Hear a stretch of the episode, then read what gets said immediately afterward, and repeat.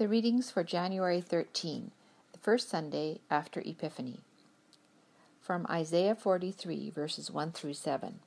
Israel's only Savior. But now this is what the Lord says He who created you, O Jacob, he who formed you, O Israel, fear not, for I have redeemed you. I have summoned you by name, you are mine. When you pass through the waters, I will be with you, and when you pass through the rivers, they will not sweep over you. When you walk through the fire, you will not be burned. The flames will not set you ablaze, for I am the Lord your God, the Holy One of Israel, your Savior. I give Egypt for your ransom, Cush and Seba in your stead.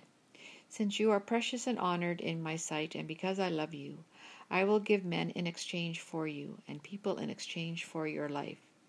Do not be afraid, for I am with you. I will bring your children from the east and gather you from the west. I will say to the north, Give them up, and to the south, Do not hold them back. Bring my sons from afar and my daughters from the ends of the earth. Everyone who is called by my name, whom I created for my glory, whom I formed and made.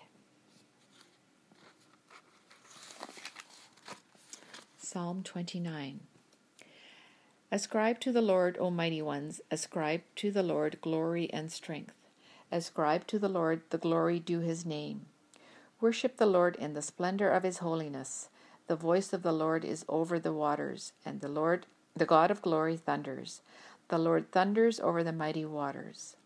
The voice of the Lord is powerful. The voice of the Lord is majestic. The voice of the Lord breaks the cedars. The Lord breaks in pieces the cedars of Lebanon. He makes Lebanon skip like a calf, Sirion like a young wild ox. The voice of the Lord strikes with flashes of lightning.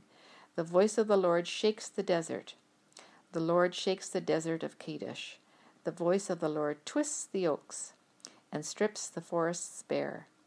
And in his temple all cry, Glory!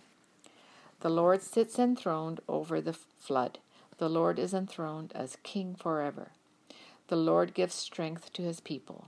The Lord blesses his people with peace.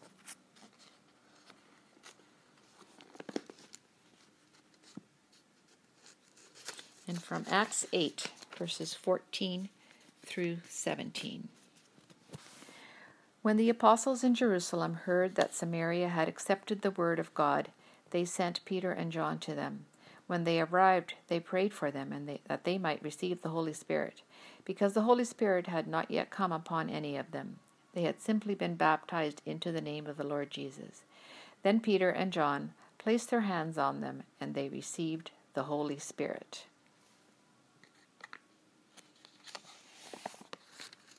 And from Luke 3, verses 15 to 17 and 21 to 22.